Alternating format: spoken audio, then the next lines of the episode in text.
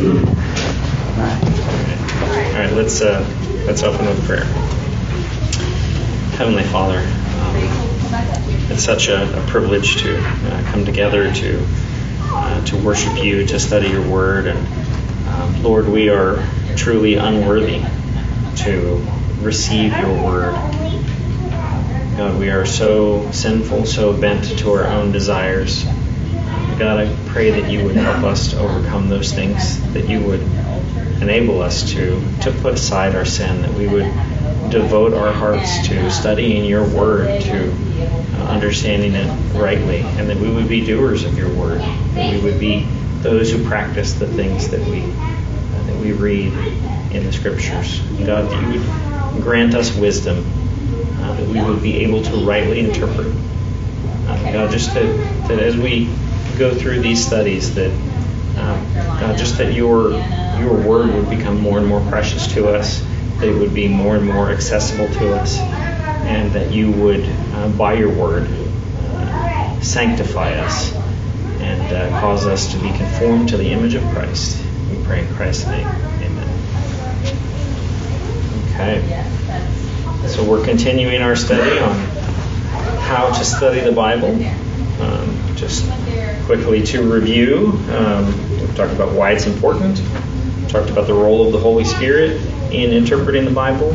Uh, we've talked about that the purpose of um, of our in-depth study is to find the meaning of the text. Uh, that principles we want to follow are identifying the genre, um, see um, see how the the genre uh, affects the interpretation. Um, we want to uh, use all of Scripture because Scripture interprets Scripture, so we want to bring the whole counsel of God together. Uh, we want to be looking at the context uh, to see uh, what's being talked about, what is the flow of thought, how what we're reading fits into the larger context uh, to help us to understand um, the proper way to, to interpret it. Uh, we talked about the original languages and the use of multiple translations to try to um, get past that language barrier we have as people who do not speak the original languages.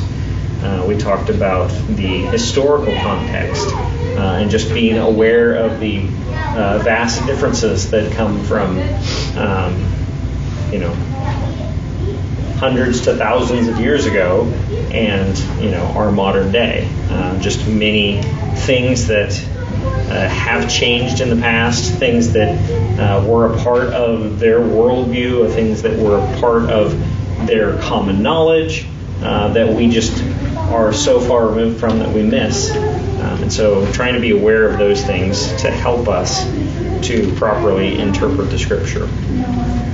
This morning we're going to talk about um, steps to studying the Bible. So we've talked a lot about lots of principles that you use when you're uh, attempting to interpret things. Um, but this morning, I kind of want to just just lay out like, okay, if I'm going to sit down and study the Bible, what should I do? How should I approach this?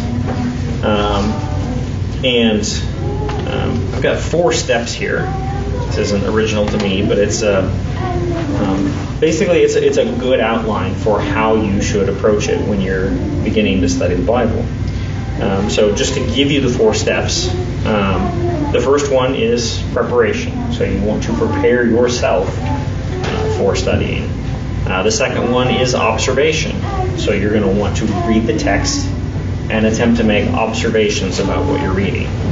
And then you want to actually go through the the, the task of interpreting the text, um, trying to uh, draw out the proper meaning. And then finally, you want application. You want to say, how does this affect my life? What should I do in response to this text? Okay. Um, so, just as a broad outline, that's really kind of the way that um, that I would recommend you approach serious Bible study. So, let's talk a little bit about preparation. Um, this is stuff that we've that we've at least touched on in the past, but just to just to kind of lay some things out. Um, first, um, when we're preparing to study the Bible, we should we should put away sin and we should put on humility. Uh, James in chapter one of his letter, uh, verse 21, he says, Therefore, put away all filthiness and rampant wickedness, and receive with meekness the implanted word, which is able to save your souls. And so, there, James is talking about the Word of God, right? And he's kind of giving two directives as you are about to receive the Word of God. And so, what are those? What does he say? Says that, of course, I don't have the text in front of you if you didn't if you didn't turn to it. He says, therefore, put away all filthiness and rampant wickedness.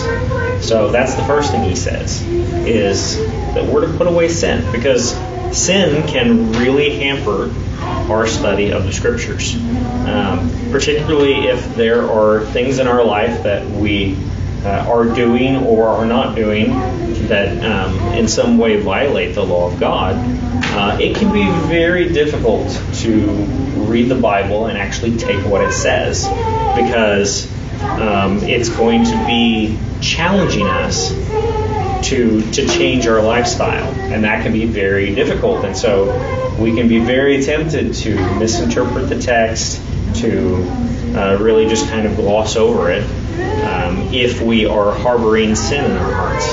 And so, one thing that's very important as we go to study the scriptures is that we, uh, is we really do attempt to remove as much as possible the sin from our lives, um, and really try to just accept what the Word of God says. And the second one he says is that we receive with meekness uh, the Word implanted. So, um, you know, there's obviously a tendency in all of us to be very prideful, to think that we have things figured out, uh, to think that we know what's going on. Um, but oftentimes, what we see in Scripture uh, challenges us. It it it uh, is something different than what we thought, something different than what we want to believe. Um, and we can, you know, we can look at it and say, oh well, surely it doesn't mean that because that would just that would just not go with what I already think. Um, but what we need to do is we need to understand this is the Word of God. It's the final authority. We cannot be um, setting ourselves over the Word of God, but that we need to accept it with meekness. We need to say, okay, God's the authority. I'm going to accept what God says. So that's um, that's a good start there for as far as how we are um, preparing ourselves. Uh, we also should pray for understanding. Uh, I know we talked about this quite a bit when we were talking about the role of the Holy Spirit in interpretation. Um, in Colossians chapter 1, uh, verses 9 and 10, Paul says, And so from the day we heard, we have not ceased to pray for you, asking that you may be filled with the knowledge of His will in all spiritual wisdom and understanding, so as to walk in a manner worthy of the Lord, fully pleasing to Him, bearing fruit in every good work, and increasing in the knowledge of God. So there, Paul is he's praying for the church of Colossae. Um, and what what is it that he's what is it that he wants for them? Grow in knowledge. Yeah, he wants them to grow in knowledge. All right.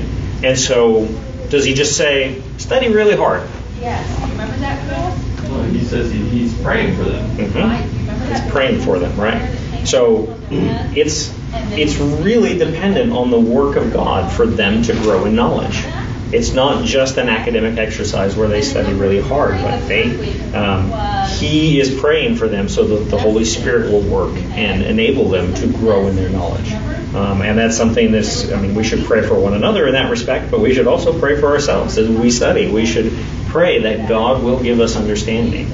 Um, because again, our sinful, darkened hearts are going to be just so bent toward um, misinterpreting things that we really need that assistance. No matter how, you know, how much you've studied, how many systematic theologies and commentaries you've read, and and how you know godly you think you are, there's still um, there's still areas of your life that are just it's just bent away from God, and you need God to really change who you are so that you submit yourself to what God says to really understand it. Um, back in James again, James says, If any of you lacks wisdom, let him ask God, who gives generously to all without reproach, and it will be given him. And so there we are encouraged to pray for wisdom. And then finally, um, set your heart attitude. Um, I don't have a direct command here, but I have an example of somebody who did just that. Um, Ezra, chapter 7, verse 10, it says, For Ezra had set his heart to study the law of the Lord and to do it and to teach his statutes and rules in Israel. And so there we see Ezra's dedication. Um, he didn't just set about to do it, but he set his heart to do it. He set his heart, his heart number one, to study the law of the Lord, right? So he was really dedicated to actually studying it, not just reading it flippantly, but really trying to understand it. And then what else did he set his heart to do there? I remember from when I read it. For Ezra had set his heart, had set his heart to study the law of the Lord and to do it. Right? So application there. He's not just reading it, but he's actually going to do it. And to teach his statutes and rules in Israel. And so, not only does he want to do it, but he wants to teach others. He wants other people to understand the Word of God. And um, teaching what we've learned is something that we are going to cover in the future. So, so that um, just putting aside sin, putting on humility, praying for understanding, setting your heart attitude, um, those are ways that you can prepare yourself for the study of the Word of God. And once you've done that, before you can really interpret it, you have to make observations. So, the first thing you want to do, obviously, is just read the text. Um, you know, that's that's something you can't skip. You can't just you know skim the text and say, oh, I kind of get the general idea. You, you need to you need to read it. You need to pay attention to what you're reading. Um, but it can often be very difficult to pay attention to what we're reading. Um, and so this isn't an exhaustive list, but it's uh, hopefully something that will be helpful as you attempt to make observations of the text. There's a whole series of questions that you can ask and things you can look for. Um, and if you have the handout, um, I've got them there so that when we do the exercise, you can you have those things in front of you.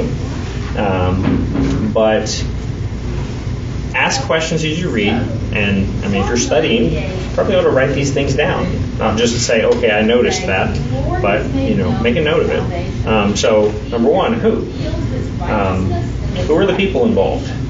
I mean, it might be as simple as, okay, there's you know the apostle that's writing and there's his audience his, his implied audience because he's writing a letter so it might be as simple as just those two people um, just the, the author and the person that's being written to but it might be something that's a lot broader where there are various people being discussed in the text there might be interactions between people um, so you want to make a note who are the people that are involved um, and then the question what um, so you look what's going on? What are the actions? What are people doing?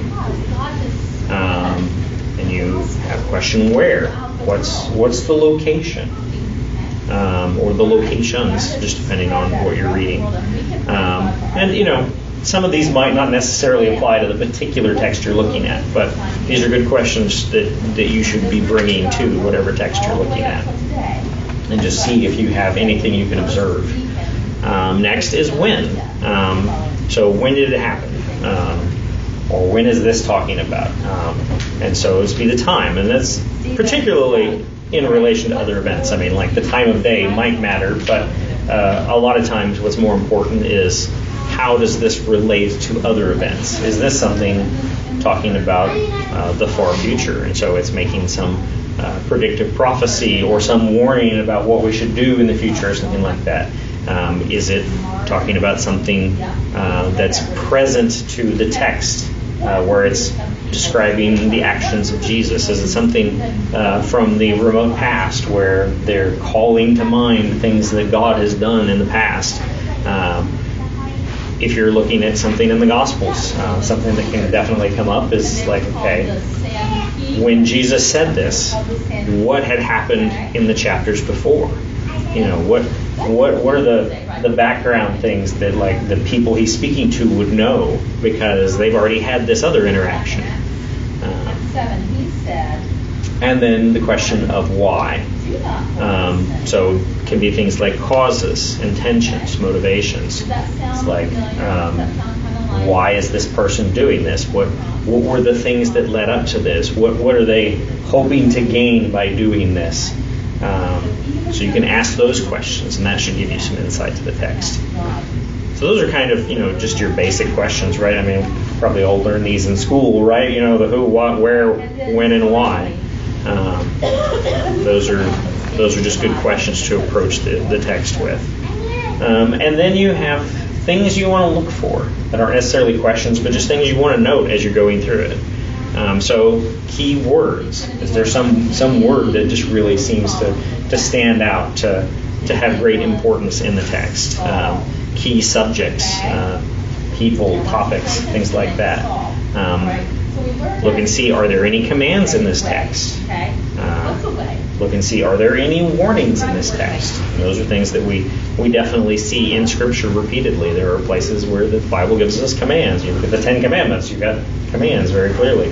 Um, and even in that text, you have warnings. There are warnings in the Ten Commandments um, and in various other places in the text of Scripture. Um, if you see repeated words or phrases, that's definitely something to note. Um, often it's very significant when a particular word is repeated or a particular phrase is repeated. Um, if you see lists of things, um, that's something to note as well, and that's something you can do a particular study on. It's like, why were these things included in this list? Is there is there a particular order to this list, or is it just a collection of things, or you know, all sorts of things you can ask ask about lists. But if you see a list of things, note that. Um, are there comparisons in the text? Uh, that's something else you can look at. Uh, that's something you very frequently find in Scripture is where things are compared to each other. Um, might be to show the similarities. Similarities. It might be to show the differences. Uh, if you see questions and or answers in the text, um, note those things. Um, and anything that's unusual or unexpected. Um, if you spend much time reading the Bible, you will often come across things that is like, wow, I wasn't I wasn't really expecting that. Um, that's that's not that's not what you would generally expect to happen here, uh, or so that's not what you would expect somebody to say here. Why did they say it that way? Uh, I mean, I, I know like particularly if you're, if you're reading Paul's letters, you know, then you can be reading and following his flow of thought, and then suddenly he says something, and, and you're like, I don't, I'm not sure how, why he said that there. And then, I mean, that can be very fruitful as you like really take note of that and start asking your question, start asking the question, why did he say that there? I didn't expect that. What were the things going on in his head that caused him to say that? And it can really unlock a lot of things in the text uh, if you can if you can search those things out. Um, you also want to note verb tenses. Uh, I think we've mentioned that in the past, but I mean, the tense can be very important. Uh, is this past, present, future? Um, you can you can learn a lot by seeing that things, and then just relationships between words. I mean, that's just kind of you know basic grammar stuff. You know, what's the subject, what's the object, you know, things like that. Um, but note those things, um, and it will be very helpful as you study the scripture.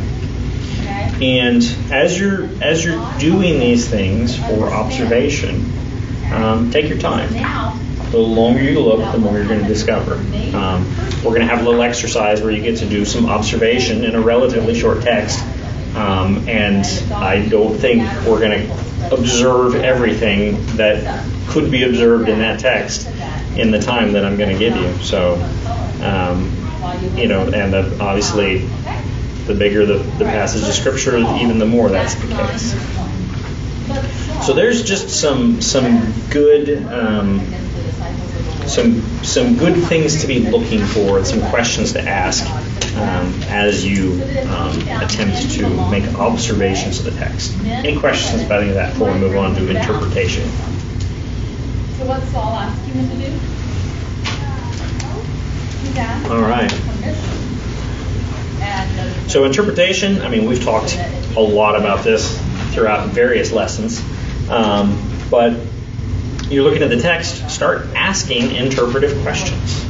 Um, I mean, we've kind of talked about that a little bit already in just in observations, but but it is technically a different thing where you're in observation, you're really more just trying to say what's there and what should I be paying attention to. Um, but when you're asking interpretive questions, you might be asking like, well, what's the importance of a particular word? What's the importance of a particular phrase?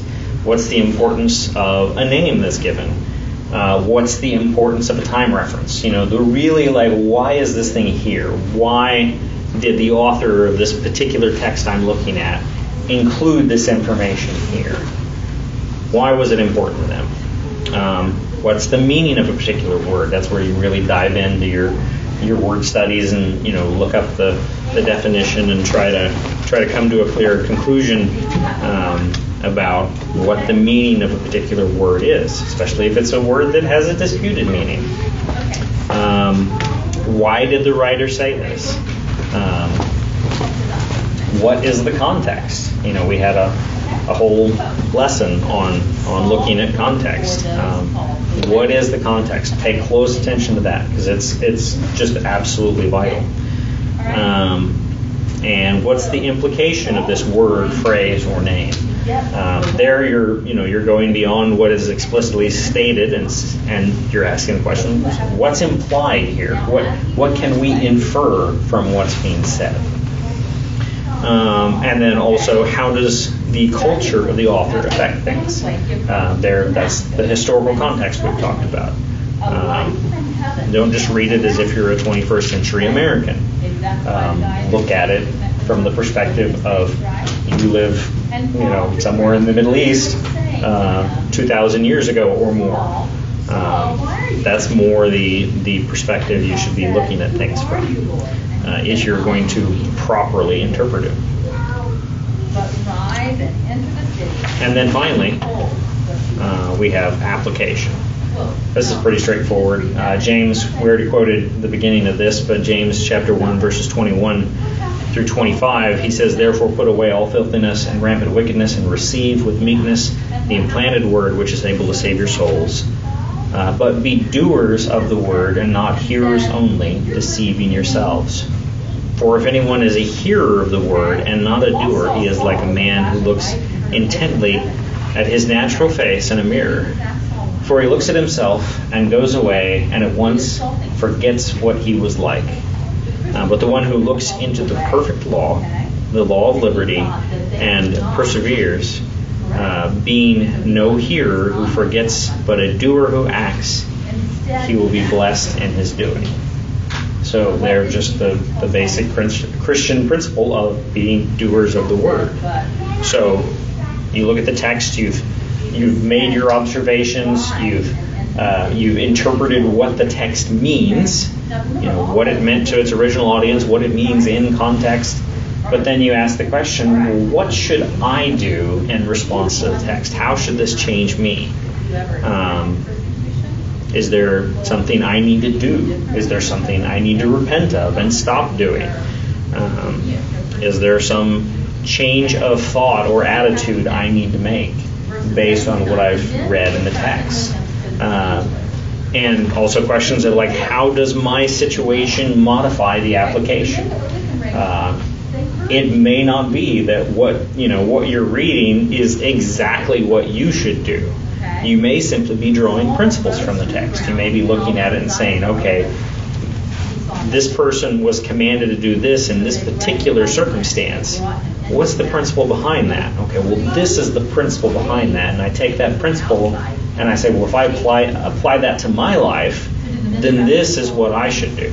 I mean, kind of the classic example that people always talk about is the you know the command to put a parapet around your your roof. You know, it's like, well, do I need to do that? Should I put that on my roof? And I think no. Um, the context was that was during that day, people spent a lot of time living up there, and there was a danger of falling off. And so you want to do things to protect life. That's the that's the principle there. And so, uh, if you have a pool, you should probably make it where children can't fall in and drown. I mean, that's you know, again, just a really common example of where you see a command in the text and you uh, you find what the principle is and you apply it to your life because the command isn't just to be taken as oh well I should put a parapet around my roof. Um, that's not really the intent there. So that just in a nutshell is application. Any questions or thoughts about any of that? All right, verses 10 through 16. Now It's all pretty straightforward, right? So preparation, observation, interpretation, application. Hey, Chris. Yes. If I could uh, Mhm. make an observation. Here I am, Lord. Yes. Uh, in seminary, one we had a, a guest professor or preacher come in, and he's, he was a very good preacher and well known and stuff like that. And he came in and he said that he usually spends about 15 hours a week preparing a sermon, and he said seven and a half hours of that he spends in the first three steps of this, and seven and a half hours he spends in the application.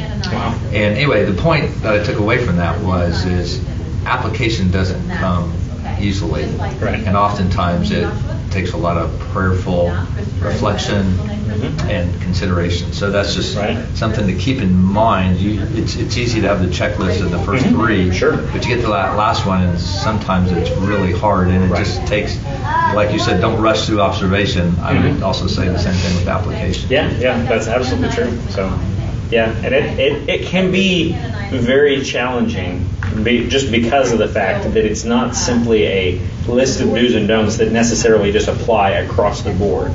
Is that like we as 21st century Christians, um, and in particular the people here in this room, you know, 21st century Americans, we have certain struggles that we face that there's not going to be any particular commands about those things. I mean, it, it just doesn't it doesn't tell us, you know, how to deal with, you know, social media in the Bible, not in a direct way. There are principles that we can find there, but it's so it, it you know it definitely takes a lot of of work and effort to say, okay, I've interpreted this text. How should I apply it? Um, and making sure you get that application correct because I mean, there can be a, a strong temptation to um, avoid applications that are uncomfortable to us, um, or just to make applications that are that are not really appropriate, and sometimes try to force those applications on other people. Um, I mean, that's something that you always want to be very careful about. I know that, like in my own personal life, there's there's certain applications I've made from the text that I think that you know that I take as binding on my own life but I'm very careful to never like try to tell other Christians you have to do this. This is what the Scripture commands, even though I think that is basically what it commands. But it's like I don't think I can necessarily defend that to a degree that I need to bind your conscience to it. So I don't know if that makes sense, but anyway, so it's you know the application definitely is um, a a difficult and time consuming step.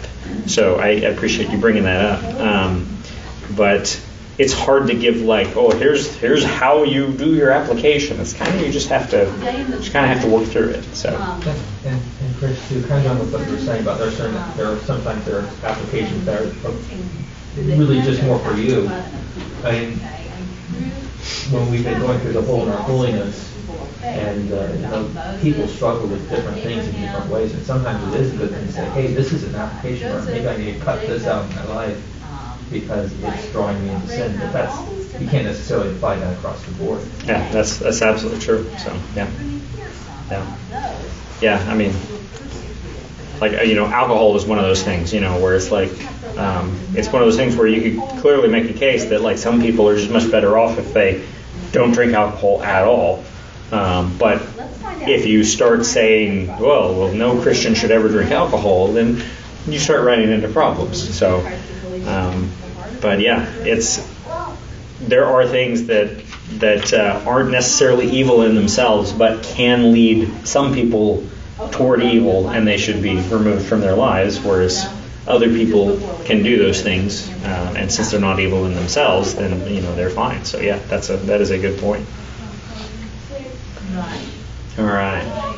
Well, hopefully we have a fair amount of time. It's a relatively short text, so there'll be less reading, but like lots to do. So I'm gonna I'm gonna attempt to give you uh, about 15 minutes here, and then we will hopefully still have several minutes that we can uh, spend um, discussing what you guys have found. But and I'll just I'll just read the text just to get it all into our hearing.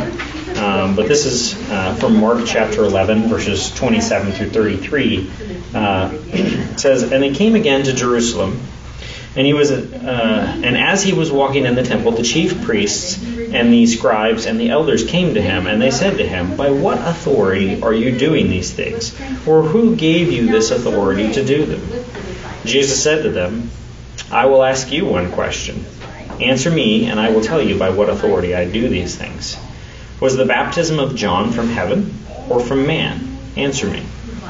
And they discussed it uh, with one another, saying, If we say from heaven, he will say, Why then did you not believe him? But shall we say from men, from man? Uh, for uh, sorry. But shall we say from man? They were afraid of the people, for they all held that John was really, uh, that John really was a prophet. So they answered Jesus, "We do not know." And Jesus said to them, "Neither will I tell you by what authority I do these things." So it's a text that probably most of us are familiar with. Um, probably not too hard to interpret, but um, we have you know just a, a whole list of of questions and things to look for. Um, and so I just want to give you 15 minutes just to just to try to go through, and you can you can do some some of the interpretive questions as well if you'd like. But the main focus of this is what observations can you make about the text. So we will discuss that in about 15 minutes. Jesus had saved Saul and transformed him to be his witness and his servant. Saul is no different you and I Okay? We're born into this world as enemies of God, just like Saul was an enemy of God. That's the way you were born, and that's why you're born an enemy of God, and we're blind to our own sin. You're dead to God. All of us were. You were born as an enemy of God. Right? I should be. Yes, but that doesn't have anything to do, that's the effects of living in a fallen world, okay? Sickness and illness. But but our hearts, our hearts, guys, Christopher, you listening? Our hearts, when we're born, are not of God because of the sin of Adam and Eve. We are all born as sinners. Okay?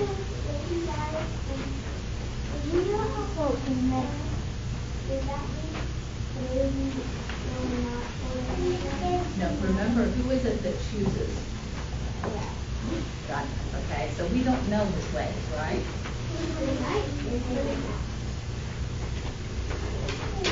Okay.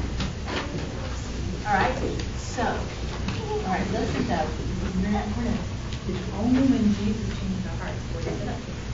It's only when Jesus changes our hearts and fills us with His Spirit and sets us on the way that we'll follow Jesus. We all need that change, that dramatic change, like Saul, right? Okay? Are sitting up? We need to, we need to have our hearts changed so that we desire to love and obey God and right? Okay? So, that's my prayer for one of these, that God would work in your hearts and change you love Him more and more. Okay, let's keep reading. Verses 23, 25. And immediately, this is Saul, immediately he proclaimed Jesus in the synagogue, saying, He is the Son of God, saying Jesus is the Son of God. And all who heard him were amazed and said, Is this not the man who made havoc in Jerusalem of those who called upon his name? And has he not come here for this purpose, to bring them bound before the chief priests? So in other words, they're saying, how can he be preaching the gospel? Because he's the one that was coming to capture us and take us back to Jerusalem. But Saul increased all the more in strength, and he confounded the Jews who lived in Damascus by proving that Jesus was the Christ. What does it mean to confound someone? Yes.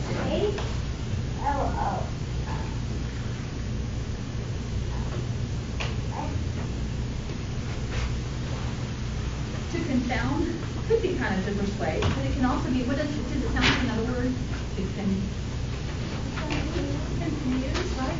So have you ever heard something like, wow, that must be true, but that sounds crazy, okay? And so the Jews were in amazement, right?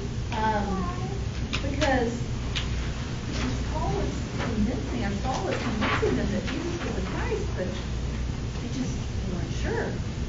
Okay, when many days had passed, though, listen what happens next, Rachel. When many days had passed, the Jews plotted to kill him. But their plot became known to Saul, and they were watching the gates day and night in order to kill him. But his disciples took him by night and let him down through an opening in the wall, lowering him in a basket. Okay, that's one of the pictures you have right there, right?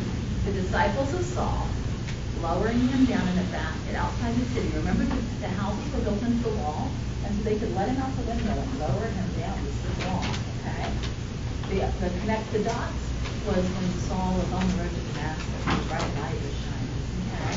And then your two mazes, the, the big kind of square one was a maze on the way to Damascus, and then the smaller one was the basket. Okay. So you can work on any of those sheets whenever you like us. We're doing this now. Okay. All right. So now that it's pretty amazing. This is the same Saul Christopher. who just a few days earlier was persecuting Christians, and now what's happening to him? He's being persecuted, right? The Jews are wanting to put him to death. Did you notice what else was said about Saul? It said he grew more and more powerful because of the work of the Holy Spirit. So they tried to kill this new follower of Jesus. And how did he escape, Christopher? He escaped by God. No. Well, God delivered him. How did God deliver him? God delivered him by from the they right?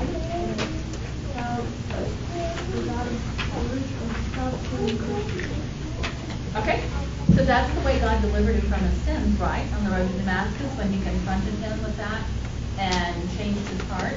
But right now, when the Jews were trying to kill him, how did he escape? Through a window Through a window. in a basket. Exactly. Okay. Um, so let's see what happens next. Verses 26 to 31. And when he had come to Jerusalem, okay, so now Saul has escaped Damascus, right, girls? Okay, he's been let down in the basket over the side, and now he's gone back to Jerusalem. And when he came to Jerusalem, he attempted to join the disciples. How do you think that went?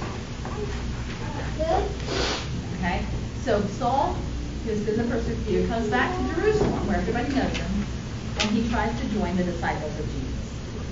And they were all afraid of him, for they didn't believe he was. They maybe he's trying to pretend to be, maybe he's trying to pretend to be part of the way, right? In there and find out who, who is really a leader, and then persecute them.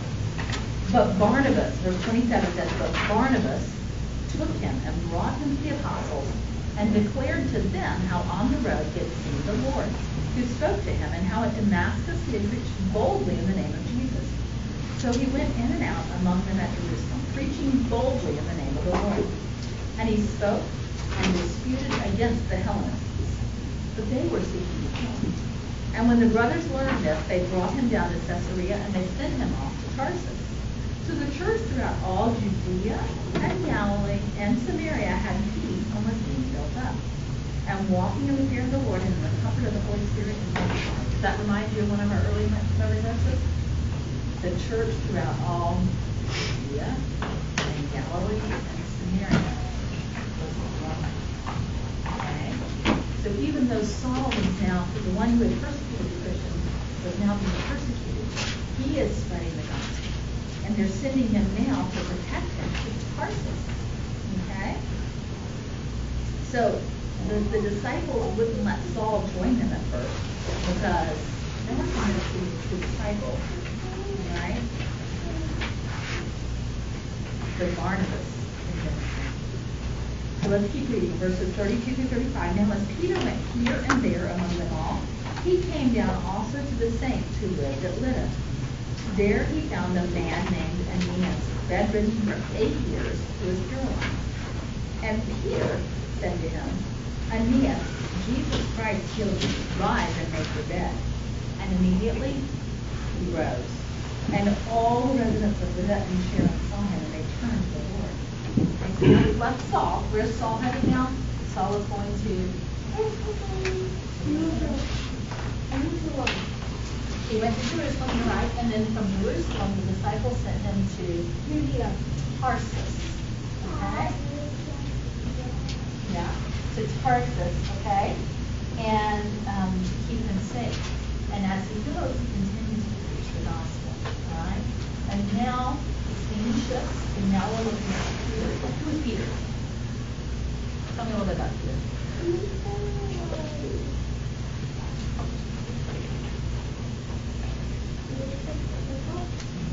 That's one Peter, but we're talking about the Peter from Acts. Who is Peter? Peter was a, a disciple of Jesus, right? Okay. Peter then, because he was one of those who had spent time with him and was part of the founding church, Peter was also an apostle, right? Okay. And Peter preached. Do you remember our word message? Was Peter's sermon, okay? As he proclaimed the gospel. What do you remember about Peter before Jesus' death?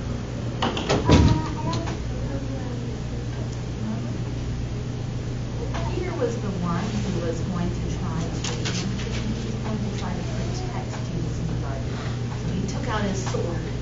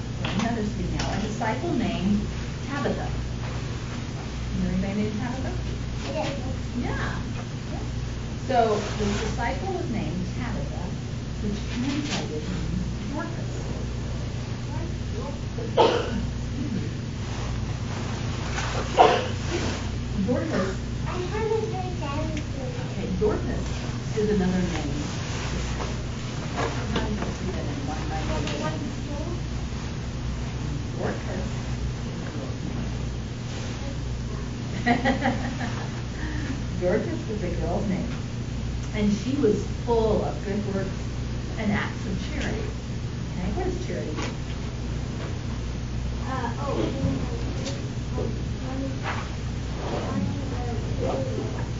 Yep, yep, remember, acts of charity, she gave and served others, right?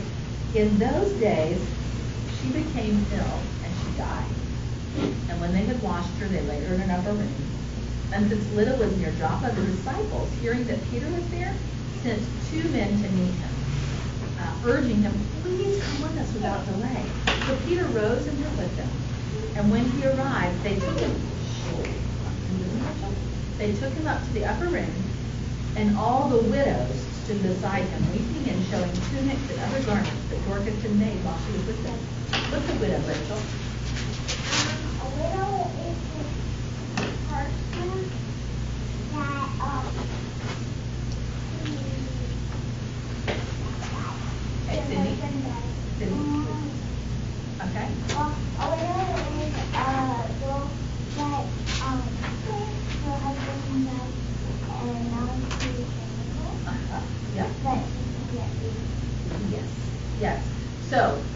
all the widows, okay, you remember when we talked about the choosing of the people.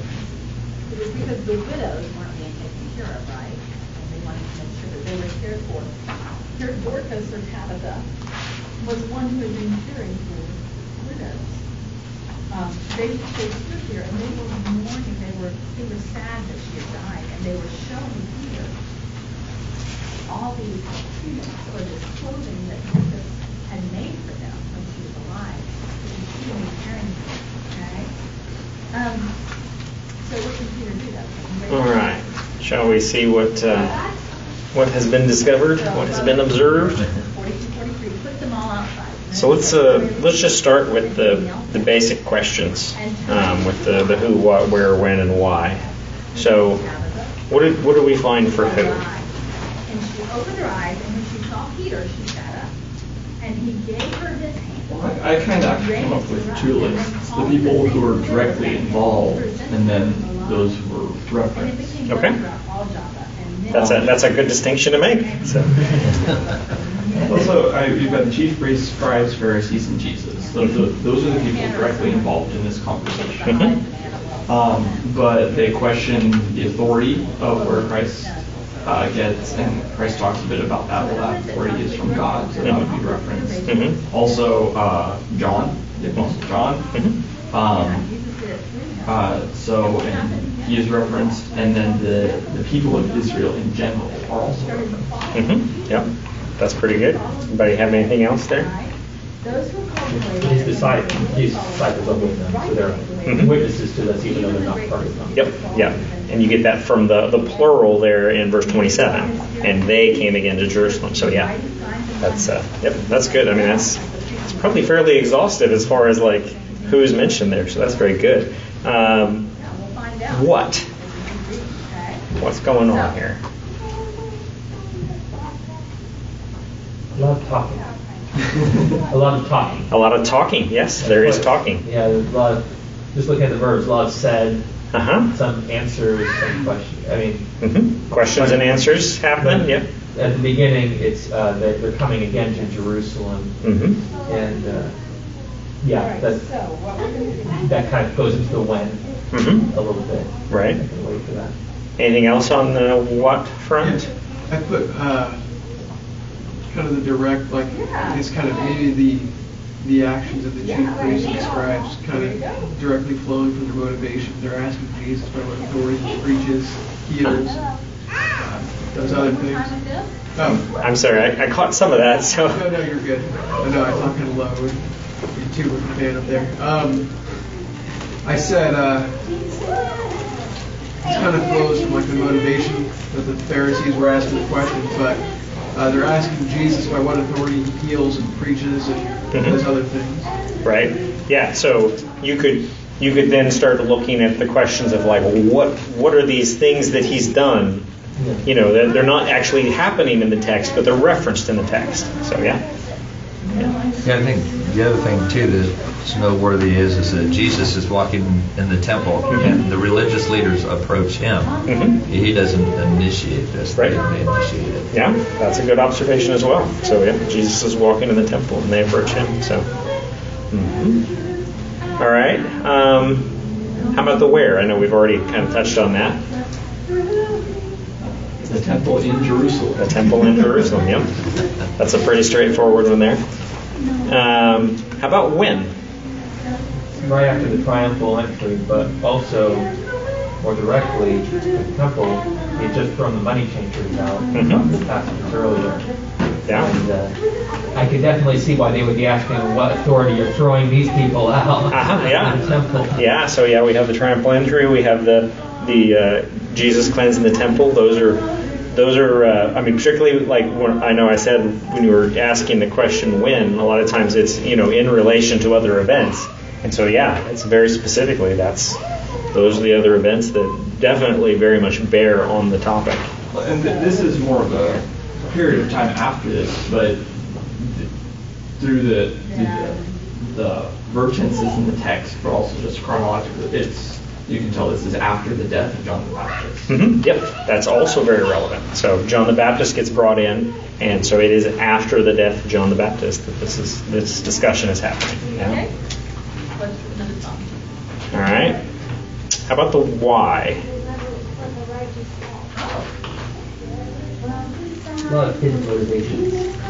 A lot of hidden motivations, yeah. Uh-huh.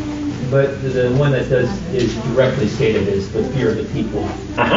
Um, and that motivates how they answer Yeah. this question. Yeah, so their their their answer is is is motivated by their fear of the people. Like going on from the earlier verses, where uh, you know, their their motive for approaching Jesus in the first place to kind of uh, kind of credential, kind of like yeah, the credentialism, you know, trying to say, well, who are you to do this? Mhm. Why, uh, if I, if I want authority to do this, and they're kind of trying to undermine it in front of people. Mhm, yeah. Disciples. Yeah, so they're they're basically trying to to make Jesus look bad, maybe you know, kind of put him in a in a tight spot where he either has to say, well, you know, my teaching is just for man, um, so nobody really has to listen to me, or to come out and say, well, my teaching is from God, which you know they could at least use as an excuse for for you know saying, oh, he's committed blasphemy and try to make charges against him. Um, so Yeah, it makes you wonder too if they were sort of thinking that, well, we didn't give you any of that authority. We're the Mhm. ones in authority here, the, the religious Yeah. authority. Yeah. And we didn't give you that authority, so, you know, where, Yeah. where did you get that? Yeah, So- that that could be a, a basically an assertion of their own authority. Yeah. It's like, well, you have to come through us if you're going to do these things, and you're not doing that. So yeah, that's that's a good one as well. Anything else on the why question? I mean, there's a whole lot that could be said. Uh-huh. um, but it's more getting into the interpretation. Say that one more time. mean, but it's more getting into the interpretation Right, in- right. in the context of our scripture. Right. Okay. Well, let's let's. Uh, and I, I'm not going to go through these uh, individually, but just the things to look for. What what are what are some things you, you guys found, you know, from that list? Just grab some some interesting ones. Well, the main keyword and and key subject together, very much it is on uh, the authority of Christ. Yep. Authority is a big one for sure.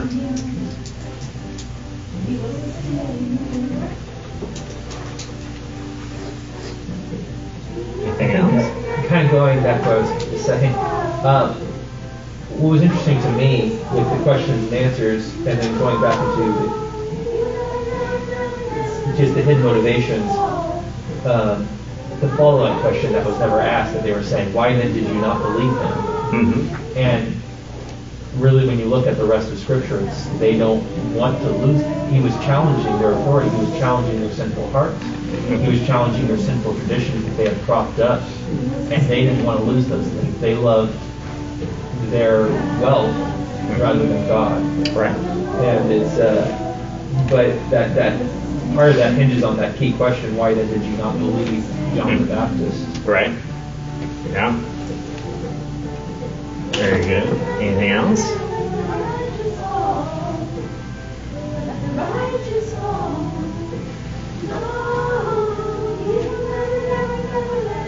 Anybody come up with anything for comparisons? Well, Jesus compared his uh, the authority to the authority. I mean, he, he didn't compare himself to John, but he compared where his authority came from at the same places where authority. Right. Yeah. So you have those parallels of like the authority of Jesus, the authority of John. Yes. Asking that question. hmm Anything else? How about just the question of where the authority comes from? It's like you've got on one side you've got from man, on the other side you've got from God. So there's there's two sides there. Um, obviously contrasting things there. Um, anything unusual or unexpected in the text? Anybody catch anything for that? It's it's somewhat unusual that Jesus doesn't actually answer their question. Okay. hmm Yeah, it definitely definitely catches your attention. Yeah, Yeah. he leaves it open-ended. Mm-hmm. Yeah. Yeah. And, and I, with that, and this is going off the, this particular text, but if you look at the immediate parable that follows this, he basically does answer the question. Mhm. Right.